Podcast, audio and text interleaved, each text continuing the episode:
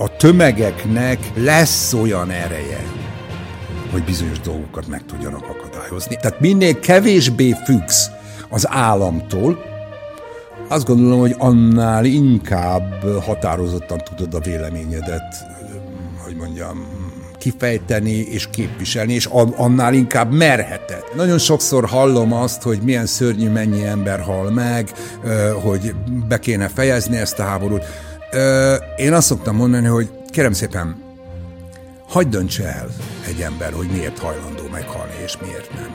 Ha az ukránok hajlandók meghalni a saját nemzetállamukért, egy olyan térségbe egyébként, ahol mindenki borzasztó nacionalista és borzasztó hazafi, akkor adjuk meg a lehetőséget, hogy váljanak így hősé, és ne úgy emlékezzen rájuk a történelem, hogy ha, jöttek az oroszok, ti meg megléptetek nyugatra.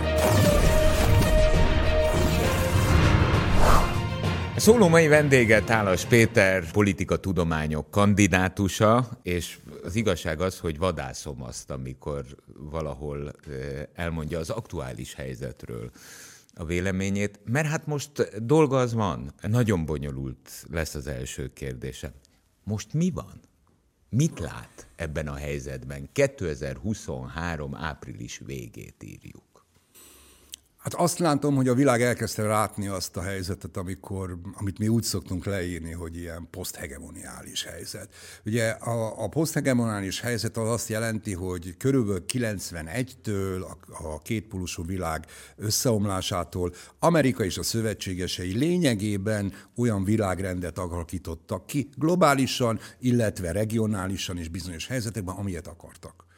És aztán valamikor a 2000-es évek elejétől, ilyen szempontból nagyon jó a 2001. szeptember 11-e, mert ott tényleg, hogy mondjam, az egy nagyon látványos, arra mindenki emlékszik, tehát a 2000-es évek elejétől kezdett ez a világrend megváltozni, annak következtében, hogy Amerika és a nyugat, hát a hatalmi képességei tekintve relatíve elkezdett mondjuk gyengülni, ha lehet ilyet mondani. Ez nem azt jelenti, hogy például az elkövetkező 15 évben ne Amerika lenne mondjuk a legerősebb katonai hatalom, de azt jelenti például, hogy 2000 és 2018 között, vagy 2020 között a Kína átvette a kereskedelmi nagyhatalom szerepét. Tehát a, a több olyan ország van, amelynek Kína az első számú partnere, vagy kereskedelmi partnere, de legalábbis fontosabb a kínai kereskedelemben, vagy fontosabb a kínai kereskedelem számára, mint az Egyesült Államoké volt.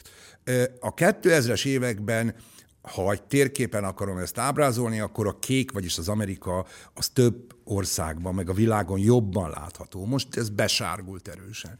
Tehát azt akarom mondani, hogy, hogy a legkülönbözőbb területeken tényleg azt látjuk, hogy az Egyesült Államok egész egyszerűen hát stratégiailag túlterjeszkedett, ahogy mi ezt szoktuk mondani, olyan dolgokba kezdett bele, ami, amiben betlizett, gondolok én Afganisztánra, gondolok én Irakra, és aztán rájött arra, hogy nem, részben nem fogja bírni, részben pedig valamikor a, szintén a 2000-es évek, de lehet, hogy a 900, a 90-es években elkezdett felemelkedni Ázsia, ezen belül Kína nagyon erőteljesen. És azt gondolom, hogy most egy nagyon látványos időszakánál vagyunk ennek a, az eseménynek, vagy ennek a világrendváltásnak, tekintettel arra, hogy, hogy a status quo megkérdőjelezők, tehát azok között, akik meg akarják valami módon változtatni a status quo-t, vagy regionálisan, vagy akár globálisan, megjelent egy igazi nagyágyú Oroszország. Atomhatalom, NATO BT állandó tag, tehát vétójoggal rendelkezik. Úgy tekintünk rá, tulajdonképpen, vagy úgy tekintettünk inkább rá, mint amely a hagyományos fegyverzetek területén is az egyik legerősebb. És egész egyszerűen ez az atomhatalom, ez a nagyhatalom megtámadta az egyik szomszédját azért, mert nem akarja elengedni a a, az érdekszférájából. Ezt nagyjából tudtuk, hogy nem akarja, már 14-től, hiszen azért az orosz-ukrán háború, és ezt hangsúlyozni szeretném, nem 22. február 24-én kezdődött. Hát ez 11, 14-től Így tart, pontosan. a Krím annektálásával. Ilyen hosszú háború nem volt. Nem emlékszem, mikor volt utoljára. De, de egész biztos, ha vissza kell mennem tulajdonképpen. Hát, talán a 30 éves háború. Ez már egy nagyon hosszú háború, és a világháborúk nem tartottak e- e- eddig. Tehát azt gondolom, hogy, és ilyen szempontból ezt a háborút azt lehet mondani, hogy ez egy világrend háború. Említette az Egyesült Államok beavatkozását Afganisztánba, Irakba, ami betlé. Tehát ezt, ezt mind a kettőt, ha kimondja, ha nem, elbukta Amerika. Miközben ugye ön is mondta, hát Amerika a világhatalma volt. Én jártam Afganisztánban. Hát ennél szegényebbet keresve se találni. Mégse tudja megvetni a lábát egy Amerika, mégse tudja úgy legyőzni, ahogy az ember elképzelné. És akkor ezt kivetítem a régóta tartó orosz-ukrán háborúra. Azt gondolná az ember, hogy egy ilyen nagy vad, mint Oroszország, Európa legszegényebb országát, mert Ukrajna az volt. Hát pikpak megeszi. Hogy néz ez ki ma a háborúzásban? Aránytalannak tűnik. Amerika nem tudja megenni Afganisztánt és Irakot, Oroszország nem tudja megenni Ukrajnát. Mi történik? Az történik, hogy attól, hogy van 25 millió mondjuk ember, akit ö, besorozhat elméletileg Oroszország, maga az intézmény, aminek soroznia kell, nem képes csak legfeljebb 30 ezret mit tudom, évente, vagy 50 ezret, vagy 110 ezret. Nem tudom, érthető-e. Tehát vannak attól, szűk keresztmetszetek. Abszolút, vannak szűk keresztmetszetek. Nem az az izgalmas, hogy egy országban hány ember él, hány katonakorú ember él, hanem hányat tudok beöltöztetni, hányat tudok etetni, hánynak tudok odaadni a fegyverét, hányat tudok kiképezni, stb. stb. És nincs annyi, hogy azt a 25 milliónak, vagy akár a 25 milliónak a töredékét meg tudja okay. csinálni, mert hogy a hadsereg, amit fenntartottam, nem ilyen háborúkra volt felkészítve. Na, itt a következő kérdésem. Ugye Amerikáról joggal feltételezzük, és tudjuk, hogy eh, a technológiában, a haditechnikában abszolút vezető a világon, még ma is. Viszont a nap végén Afganisztánban is, és most Ukrajnában is, amit látok, ugyanúgy vívják a háborút, mint az első világháborúban. Hát most éppen Ukrajnában, eh, Harkiv térségében eh, árkokat ásnak, több száz kilométeren keresztül lövészárkokat, hát nem a második, az első világháború volt erről a fajta háborúzásról híres. Azaz, valójában a kérdés szerintem aktuálisan jön. Mit ér valójában a háború adott szakaszában a technológiai fejlettség? Nagyon sok mindent jelent, de egyet nem pótol, hogy a háború, tehát amikor el akarok foglalni és meg akarok szállni valakit, azt emberrel kell csinálnom. Azt nem tudja a technológia. Még lehet, hogy majd valamikor. Azért az nagyon fontos, hogy például képes vagyok-e egy haderőnek a parancsnokságát teljes egészében megsemmisíteni. Ha nincs haderőnek parancsnoksága, akkor azt kell mondanom, hogy az a haderő eh, szétszalad. Így van. Tehát, tehát azt gondolom, hogy a modern technika az nagyon fontos, sőt, ö, tulajdonképpen, ha azt nézzük, hogy miben jobb Ukrajna, akkor én alapvetően két dolgot szoktam elmondani, három dolgot szoktam elmondani. Az egyik az, hogy nyugati fegyvereket kap, és ezek a nyugati fegyverek messze jobbak, mint az oroszok nyugati információkat kap, akkor már összesen négy dolog lesz, bocsánat. Tehát nyugati információkat kap egész odáig, hogy ellenőrzik például valószínűleg az amerikaiak azt, hogy mit akartok ti kilőni, és azaz pontosan hol van és hova kell lőni. És valós időben közlik ezeket Én az információkat. Azt mondják, hogy akkor most ezt nincs, ezt tápláljátok be, és így, megy, így csinálják egyébként félreértés ne a, a, a, az, az oroszok is. Tehát amikor rakétatámadás van, és olyan, amelyik, amelyik gyakorlatilag irányítható rakéta, azt ha nagyon egyszerűen akarom mondani, akkor adnak egy sticket, akkor légy szíves ezt a kompjúterbe tölts be, az magától majd ráirányítja a célra ezeket a rakétákat, és indítsd el. Tehát előre megtervezik a célpontokat, és előre megtervezik a rakéta útját is. Tehát ez mindenféleképpen nagyon fontos. A másik, Szerintem jobban képzettek az ukránok. Azért ne felejtsük el, hogy 14 óta gyakorlatilag az ukránok erre a háborúra készültek, vagy pontosabban, ha, ha csak ha csak a védelmi kiadásukat nézzük meg, az így fölment és megy, és 3-4 százalék körüli összeget számnak. És, nagyon fontos, hát azért csöndben az Egyesült Államok és, és Anglia, vagy inkább az Egyesült Királyság, némileg Lengyelország és a balti országok ezt a hadsereget rendesen kipofozták. Tehát megtanították nekik például azt, hogy hogyan lehet egység, kis egységekben önállóan tevékenykedni. Nézzük meg, az oroszok nem bírnak leszagadni arról, hogy a, a tábornokoknak kell megadni azt, hogy mit kell az utolsó hogy katonának csinálnia. Ezt a, teljesen máshogy oldják meg a, a, az ukránok. Az ukránoknál pontosan tudjuk, hogy a helyi parancsnok van, van joga, kö, sőt kötelessége felmérni azt, hogy milyen lehetősége van, hogy most éppen támadjon, védekezzen, stb. Ez a modern. A harmadik, ami, ami szerintem borzasztó fontos, Hát az az, hogy más motiváltságú. Én azt szoktam mondani, hogy kérem szépen az ukránok gyakorlatilag a saját nemzetállamukért küzdenek, és a történelmből nagyon jól tudjuk, hogy ez iszonyú föl.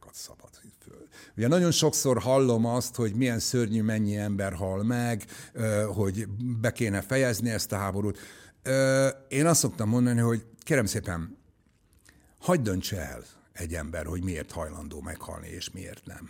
Ha az ukránok hajlandók meghalni a saját nemzetállamukért, egy olyan térségbe egyébként, ahol mindenki borzasztó nacionalista és borzasztó hazafi, akkor adjuk meg a lehetőséget, hogy váljanak így hősé, és ne úgy emlékezzen rájuk a történelem, hogy ha, jöttek az oroszok, ti meg megléptetek nyugatra. Az igazság az, hogy megint csak, mert ugye a hasonlatokon tudunk tovább lépni, megint csak, amit mond, iszonyúan meccsel Afganisztánnal.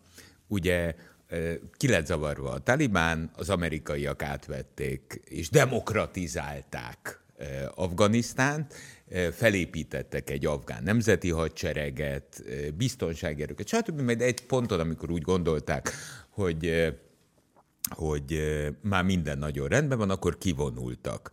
Majd az időhorizontját nézve egy másfél órán belül a talibán visszajött, és elzavart mindenkit. Azaz, ez a belső motiváció,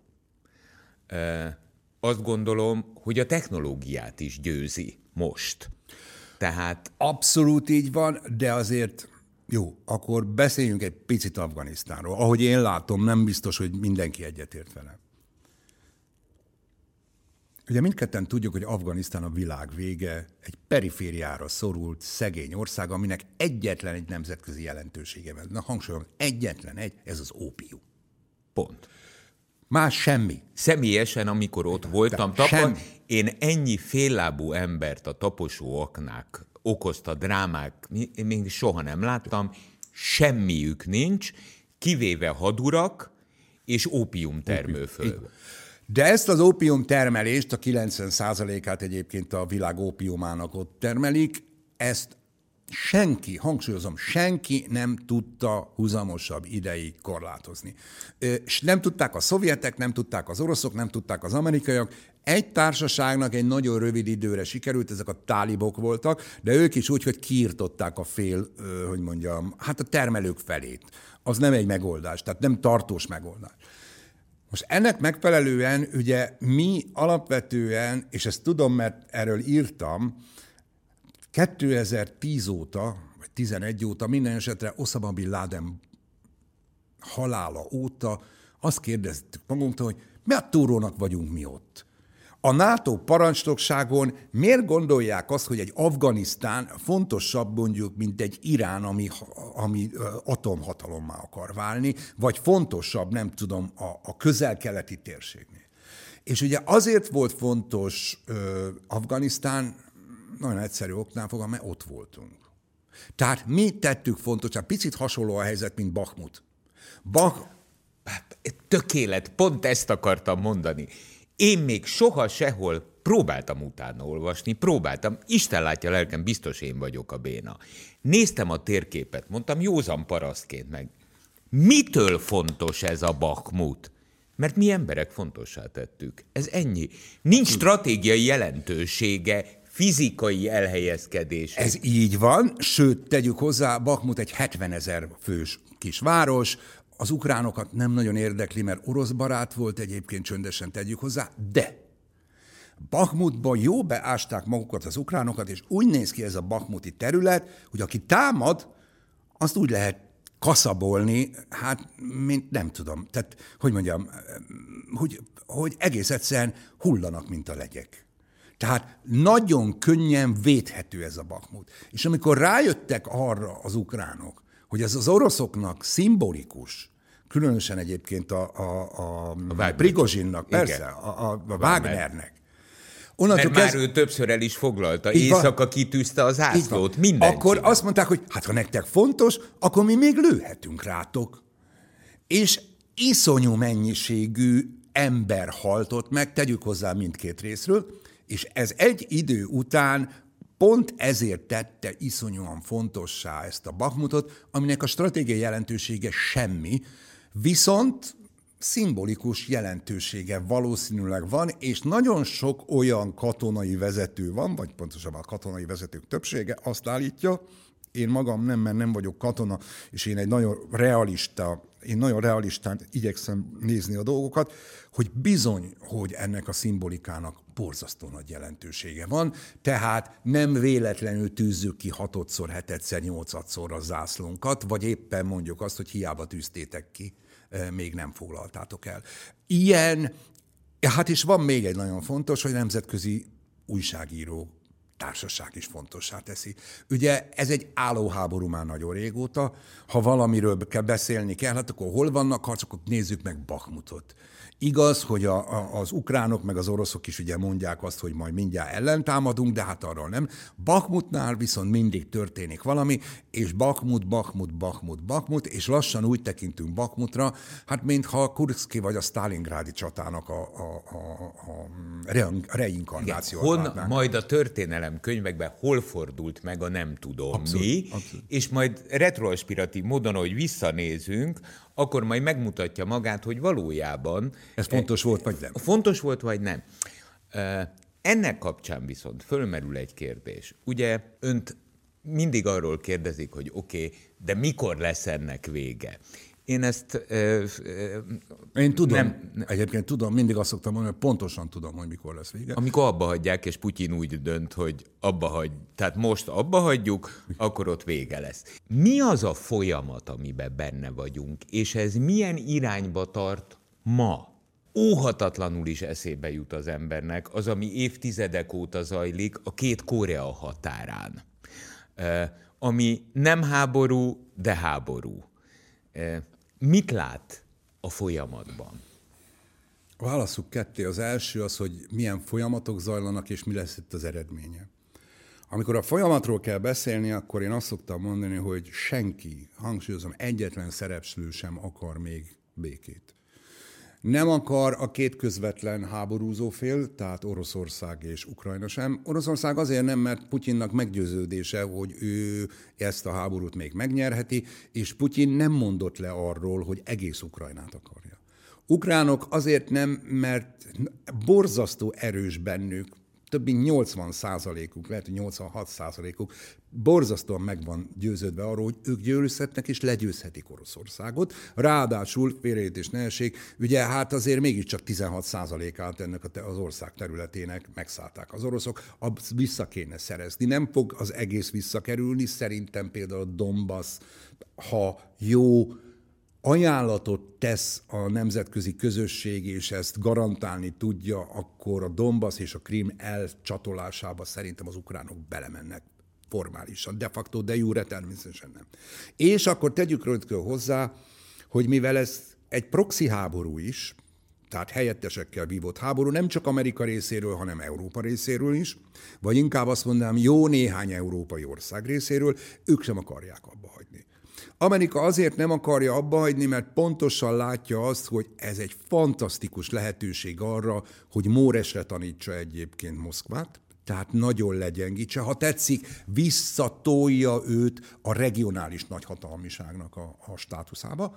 És De jó úton halad? Azt szerintem abszolút. Tehát, tehát hogy mondjam, a, a hagyományos fegyverei Oroszországnak évtizedek alatt kell, lehet majd visszaállítani. Iszonyú mennyiséget vesztett iszonyú mennyiséget vesztett, és annak az újra termelése, hát az mondom évtizedes program lesz. A másik nagyon fontos, hogy minél jobban le tudja szkanderezni Oroszországot, annál jobban megfogja minden egyes státuszkó megkérdőjelez, aki azt mondja, hogy ha, ha az oroszoknak sikerülhet, nekünk is sikerülhet. Főleg Kínának. Kína ugye nagyon hosszú ideje szeretné már Tajvant valahogy megszerezni. Már ott tartott, hogy akár már háborúval is, hiszen, um, hiszen a kon- kongresszuson, a legutóbbi KKP kongresszuson a Xi Jinping kimondta, hogy fel kell készülnünk arra, hogy nagyon erős hadsereggel rendelkezünk. Ennek az az üzenete, hogy el akarjuk. De az ukrajnai háború azért ilyen hőhehő, visszahőköltette őket is. Részben azért, mert meglepte őket, hogy, hogy ellenállnak az ukránok, meglepte őket az, hogy ilyen jól ellenállnak, és meglepte őket az, hogy ennyire kiáll mögöttük a, a nyugat. És az Egyesült Államok pedig azt üzeni az én fejembe, vagy az én elképzelésembe, hogy nézd meg, hogy egy olyan országra mennyit szánok, ami tulajdonképpen tök, hát ha nem is közömbös, de nem igazán izgalmas, mert Ukrajna nem nekünk izgalmas, Ukrajna Európának izgalmas. Akkor mit fogok tenni Tájvan esetében, ami nekem tényleg fontos? Amikor ebben a globalizált világban valaki elindít egy lokális vagy regionális konfliktust, tehát orosz-ukrán konfliktus, akkor azt láttuk az elmúlt száz évben mondjuk, vagy 150 évben, hogy hirtelen gusztust kapnak mások is máshol háborúkra. Mert ugye, en, és ezt hívják egy pont után világháborúnak. Nézzük meg a második világháborút. Amerika valószínűleg vagy legalábbis nem úgy nézett ki, hogy direkt módon beszáll az európai konfliktusba, ha Pearl Harbort a japánok e, nem takarítják le. Ettől lett globális valójában ez a háború. E, részben. Részben. Természetes, de megint csak ki mire kap gusztust, egy más pofoszkodás árnyékában. Mert most, hogyha arra figyelnek, akkor lehet, hogy Tájvánt el tudom csenni. De ez a Tájván megint csak egy nagyon bonyolult kérdés, mert ugye az ENSZ 200 plusz tagországa közül 180 plusz azt mondja, hogy egy Kína van. Tehát Tájvánt valójában a világ úgy nézi, mint Kína részét. Na most az megint egy más konfliktus, hogyha a saját tartományomat eh, tanítom Móresre, mint egy teljesen független országot, Oroszország versus Ukrajna. E, de ez megint csak de facto de jure. Ugye a világ azt mondja, hogy egy Kína, de valójában úgy viselkedik, mintha Tájván, az nem lenne Kína része. Nyilvánvaló azért, mert Kínával kapcsolatban is nagyon ellentmondásos a viszonyunk. Kínát a világ fele csodálja, hogy micsoda nagy hatalom, micsoda nagy, eh, micsoda nagy fejlődést tudott végrehajtani. Egy másik része, ja, és hogy, és hogy, hogy nézzük meg ezt a behemótot, ezt az Amerikai Egyesült Államokat is képes megszorítani egy csomó dologgal. Ugyanakkor meg azt látjuk, hogy Kína legalább annyira agresszív, mint az Egyesült Államok, csak ő nem háborúval csinálja ezt az egész történet.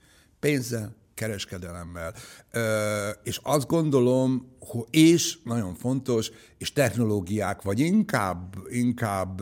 Hallottam egy, hallottam egy számot, amit nem akartam elhinni, hogy évente mekkora kárt okoz a világ fejlett nyugati részének a kínai agylopás. Abszolút. Tehát száz meg ezer milliárdokban, dollárban fejezik. Ez így van, ez, ez egy, egy esetben fog, vagy akkor fog megváltozni, szerintem az én fejemben, úgy áll össze, hogy amikor már Kínától is lehet majd lopni, onnantól kezdve kezd fontossá válni az, hogy ne lehessen lopni. Ez így szokott lenni egyébként emi emberek között is. Amíg nincs tőlem mit lopni, hát az, az nem érdekes. De onnantól kezdve, hogy van... Már nekem is van veszteni. Vesztem, onnantól kezdve szerintem elkezdünk, hát hogy mondjam, közelíteni afelé, hogy igen, akkor együnk késsel is, villával is, ne, ne, ne tekintsük a lopást jó dolognak. De én nem csak erre gondoltam, hanem arra is, hogy vannak olyan ritka fémek, és olyan, olyan nyersanyagok, vagy olyan anyagok, például amik, a, amik, a, amik a, a telefonokhoz, a, az elektromos autókhoz, meg, amiből Kínának van a legtöbb, és ezzel zsarol is Kína. Ha most ehhez hozzáteszem egyébként, hogy tulajdonképpen Tajvan egy szempontból izgalmas szerintem. Tajvan a mikrocsipek gyártásának a legprofessionálisabb társasága, tehát ők 20 25 éve ezt csinálják, és mivel előtt indultak, technológiában annyira messze vannak a világtól. Ha ezt valaki lenyúlja, az azt jelenti, hogy azt mondhatja, hogy öreg, nem kapsz mikrocsipet, vagy nem olyan mikrocsipet az. Tehát azt gondolom, hogy igen, van egyfajta, tehát a, az álláspontunkat mindig az üléspontunk meg a helyzetünk határozza meg, hiszen ha be akarunk jutni például kínai piacra, mert azt mondjuk, hogy mekkora nagy pénzt, úgy szívesen bejutunk. Az nem tetszik természetesen nekünk, ha már ellopják mondjuk azt, amivel odamittünk, mert olyat is lehet egyébként, hogy te kitaláltál valami cuccot, eladtad a kínaiaknak, ahogy ők szétszették. Ők szétszették, megnézték, és mire második alkalommal mész, azt mondják, made in China. Hát, hát ez, ennek most már modern ipari szakifejezése is van, a reverse engineering, Igen. tehát a, a visszafordított mérnöki tudomány, mert ezt tudományos szintre emelték, én autóhülye vagyok. És azt látom, eh, hogy az elmúlt öt percben, megint a történelem mércén, tehát egy-két-három évben a lesajnált, buta, így kinéző, légzsák nélküli kínai autókból hirtelen a világ legfejlettebb autóit tudják előállítani. És akkor még mondjunk valamit, nevezetesen azt, hogy a világ tíz eladott elektromos autójából hetes darab kínai. Uh-huh. Az elektromos autókban nagyon kemények, amellett, arról nem is beszélve természetesen, hogy szerintem például a német autóipart egész egyszerűen fogva tartja Kína. Igen. Ez... Tehát kész, nem tudnak onnan eljönni, mert Kész. Ennyi. Vége, és ő egy 1,3-1,4 milliárdos piacot is ad. Tehát nem elég, hogy ma már technológiailag fejlett, hanem adott esetben, ha ő csinál valamit, már köszöni szépen a belpiacán. Így van, azért szerintem meg lehet fogni a kínaiakat is. Kínának, Kína, Kína ugye attól, hogy mondjam, emelkedett, vagy, vagy fejlődött hatalmasat, és abból lett igazán nagy hatalom, hogy kereskedett. Olcsó munkaerő, és tulajdonképpen mondjuk azt, hogy a, a, a te, nem a technológia csúcsát, de, de viszonylag magas technológiájú cuccokat tudott összeállítani. Ez most szerintem meg fog változni. Én legalábbis azt látom, hogy a kínai elkezdtek azon gondolkodni, az egész Xi Jinpingi ilyen belső hatalom, centralizálást, az, hogy már harmadszor választják, vagy nem tudom, hanyatszor, hogy ő most akkor tényleg ilyen Mao nagyságrendű csóka kezd el lenni, aki, aki, aki mindenről dönt. Ez azért van, mert szeretnék a belső fogyasztás és a belső, hogy mondjam, felhalmozásból vagy ra áttenni a gazdaság erejét. Tehát, hogy ne, kell, ne függjön olyan erősen a külvilágtól. A kül, külvilágtól. Ez viszont egy dologgal jár, aminek nem tudjuk az eredményét. Egy óriási középréteggel. Egy körülbelül, hát nem tudom, 1,4 milliárd, de 600 milliós középréteg. Ha az a 600 milliós középréteg úgy viselkedik, mint ahogy a történelemben láttuk, akkor azt gondolom, hogy a kínai kommunista pártnak hamarosan, hát szólhat valaki, hogy az utolsó majd a villany kapcsolja le, tekintettel arra, hogy a középréteg saját jellegzetessége, hogy a leginkább tudja az érdekeit érvényesíteni. Nagy tömegben van, kellőkép gazdasági súlya van, a legszegényebbek ezt soha nem tudják. A legszegényebbek el vannak azzal foglalva, hogy napi robot, hogy megéljünk. De a középrétek, annak már ideje van körülnézni a világban, megnézni, hogy mi van azon kívül, amiben élünk, és azért, és véleményt alkotni. És azt gondolom, hogy ez, ez a középréteg még nagy meglepetéseket okozhat, nem tudjuk egyelőre, hogy mit akar. Valójában itt eljutunk ám oda, eh, hogy ugye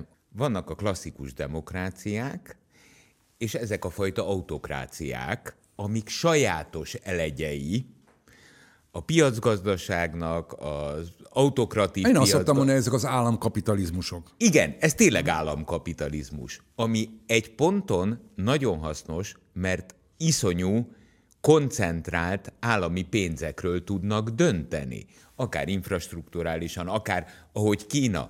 Ő nem csak kereskedett, azért ezt megjegyezném, hanem azért ő a világban befektetett. Hogy ne, Tehát persze, vett persze, persze. ezt, vett azt, építette ezt, építette azt, és ezt minden ingyen tette. Sőt. Sőt, mert ők kitűnő kereskedők év ezredek óta valójában. Mindig, amikor a kínai birodalom vezette a világot, akkor valójában kereskedelemmel igázta le. Mert valószínűleg gondolkodtak. Így van, de ez azt is jelenti egyébként, hogy szemben mondjuk az Egyesült Államokkal és szemben Európával, ennek a kereskedelmi nagyhatalomnak nincsenek ilyen normatív értékei, ami egyfelől nagyon szimpatikus, különösen ha diktátor vagyok, mert nem nézik azt, hogy én mekkora vagyok a saját. Hát, ha biznisz van, akkor biznisz van. Másfelől viszont azért azt gondolom, hogy nem véletlen az, hogy Kínának érdekes soha nincsenek szövetségesei. Igen, nem egy, szereti. Ő sem szereti, meg, Igen. meg a többiek sem szeretik, mert egy szövetséghez Na, az érdeken kívül nem baj, ha társul valamilyen normatív érték is. Tőlem lehet egyébként ez, hogy mondjam, autokrácia. Mi azért, mi szeretjük az autokráciákat, mondván, és ezért állunk össze, de Isten igazából nem ez szokott lenni, mert Kína sem így megy oda, hogy hát akkor most autokrata akarok lenni. A kínaiak ugye oda mennek a, a, a, a kisebb államokhoz, akkor mi gyorsan csinálunk nektek valamilyen infrastruktúrát, utakat, mondjuk, mondjuk vasutat, kikötőt, stb. stb. De hát azért a kínaiak rendkívül pragmatikusak, és nagyon jó kereskedők, tehát azt mondják, hogy olyan nincsen, hogy elengedünk tartozásokat. Nem, nem, nem. Amit érdekes volt, vannak olyan hatalmak, akik meg tudnak tenni. Meg tudja tenni az Egyesült Államok. Az Egyesült Államok azért volt vonzó, én emlékszem arra, amikor a NATO-ba belépett ez a néhány ország itt a környékünkön, hogy egész egyszerűen beszéltünk az amerikaiak, hogy de jó lenne ezt csinálni, azt csinálni. Remek ötlet, és megtámogatjuk néhány dollárral mi még ezt is. És azt mondjuk, azt a betyár. De kiderült, hogy egyébként ők többet nyertek ezen a dolgokon. Tehát azt akarom mondani, hogy ez a típusú hozzáállás, ez egy, ez egy nyugati hozzáállás, és azt gondolom, hogy, hogy miközben tény, hogy, hogy mondjuk azt, hogy, hogy van egy ilyen demokrácia versus ö, autokrácia ellentét, én azt feltételezem, hogy az innováció, a, a, a felfedezések, a, a versenyképesség, az Isten igazából hát csak szabadon lehet. Tehát az én fejemben a felfedezők azok nagyon ritkán fedeztek fel úgy, hogy valaki azt mondta neki, hogy fedezd fel. Azok saját kíváncsiságuk, és az a kíváncsiság, ha benned van, akkor az rossz esetben nem csak, vagy jó esetben nem csak a szakmádra, a hanem... Nyomorult közgazdász vitatkozhat Igen? a Hogyne, politikai persze, tudományok szakértőjével. Ez mindig az, addig, amíg a modell nem kapitalista. De Kínában kapitalista. És az az innovációt bizsergeti, mert az egyéni érdek bejön. Tehát itt leválik szerintem a politika gyakorlás, tehát hogy ez egy autokrácia vagy demokrácia, mert viszont a gazdasági modell alatta, ami a bázist adja, az a demokrácia és az autokrácia esetében is ugyanolyan. Az egyéni érdek ambícióit hagyja kifejlődni. Hát egy ideig. Mert azért elég sok. Már? Hát, akár. Hova tűnt? Tehát, tehát, hogy mondjam, e- egy ideig, mert egy idő után érdekes, hogy ezek a nagy kínai vállalkozók, vagy oligarchák, vagy eleltűnnek le, és akkor hirtelen gyorsan a kis oligarchák kis lesznek. oligarchák lesznek, vagy kezüket tördelve mondják, hogy igen, a pártnak mégiscsak. Tehát azt gondolom, hogy igen, abszolút így van, de, de azért, hogy mondjam, már én nem hiszem azt, hogy, hogy hosszú távon a kapitalizmus az a, az a, az a mm, az autokráciával Megy, igen, tehát ez egy picit egyébként tényleg ambivalens, mert most vagy autokrácia van, vagy kapitalizmus. Mondtuk ezt Kína előtt. A két Korea tök ugyanonnan indult egyébként. Igen. És az egyikből mi lett? Egy frankó kis totális diktatúra, a másikból meg persze, hogy van egy csomó probléma, de végül is egy fejlett ország, ahol, ahol kezdik ezeket a, az autoriter, meg ezeket a diktatúrikus dolgokat elfelejteni, nyilván, és tanulják a demokráciát. Tehát én azt gondolom, hogy, hogy egy idő után önmagában az, hogy te gazdag leszel, azzal azt gondolod, hogy elnyerted azt, hogy neked véleményed legyen, és lehetőleg az a saját véleményed legyen, és ne egy másiknak a véleményét kelljen mondani. És minél inkább a saját ura vagy, tehát minél kevésbé függsz az államtól, azt gondolom, hogy annál inkább határozottan tudod a véleményedet, hogy mondjam, kifejteni és képviselni, és annál inkább merheted azért tehát azt feltételezem, hogy Kínában is fogalmazunk úgy, hogy ha tömegével fognak megjelenni a, a középrétegben azok a, hát azok az önálló egzisztenciák, akiknek véleménye lesz, ezt minimum figyelembe kell vennie a pártnak. Mondjuk inkább ezt nézzük. Minimum figyelembe kell vennie a pártnak. És természetesen hát azért pontosan tudjuk, hogy nem mindig döntött a kínai kommunista párt sem jól. Nem, azonban itt szerintem van egy teljesen ismeretlen faktor, az pedig a technológia. Mert ugye abban talán egyetértünk, hogy Kínálnál hatékonyabban a technológiát az emberek akcióinak és reakcióinak megfigyelésére még sehol a világon nem alkalmazzák. Tehát ha átmegy valaki a pirosom, és nem túlzással, akkor mire a másik oldalra átér, addigra már a telefonján klikkel a büntetése. Mert egy megfigyelt és digitálisan kontroll alatt tartott világot építettek, építenek föl. Azt nem tudjuk, hogy ez a bizonyos definiált középréteg, és az információ, a nagy adatból származó információk alapján, hogy ezzel hogy tud játszani, játszani a politikai vezető réteg, mert erre még soha nem volt példa a történelemben. Nem volt példa, de azért én emlékszem olyanra, hogy... Ez hogy a poli- egy picit a, egyébként. Abszolút, abszolút, tehát abszolút egyetértünk, sőt, hát hadd tegyem hozzá rögtön egy másik országba, hát tulajdonképpen ezt szeretné elérni Vladimir Putyin is, tehát Vladimir Putyin is egy ilyen neototalitarizmust akar kiépíteni. Igen, a kínaiak nagyon erősen megfigyelő társadalmat csináltak, de ha belegondolok abba, milyen botrányok voltak mondjuk Covid lezárás kapcsán, hogy, és akkor azt mondták jó néhányan, hogy hát az anyátok. Tehát olyan nincs, hogy én, én, én délután kettőkor megtudom, hogy hát akkor most nem mehetsz haza két hétig mert hogy így döntött a tőnökség, és azt mondták, hogy nem érdekli őket. Tehát azt gondolom, hogy, hogy, hogy, mind, tehát, hogy a társadalomnak, a, a, a tömegeknek azért lesz olyan ereje, hogy bizonyos dolgokat meg tudjanak akadályozni. Ez az egyik. A másik,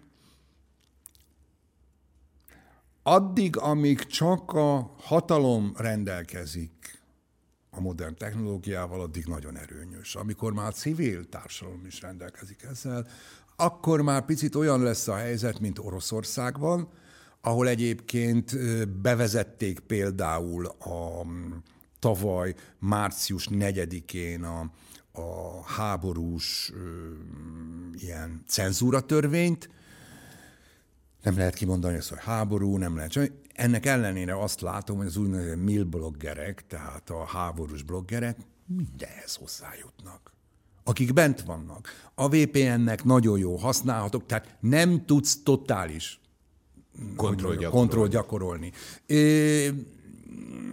meg fogjuk látni, abszolút. Én értem ezt a dolgot, de hát ugye... Mennyire álma ön szerint Kína Oroszország mögött? Mert ezt nagyon sokan szeretnék ma megfejteni ezt a kérdést.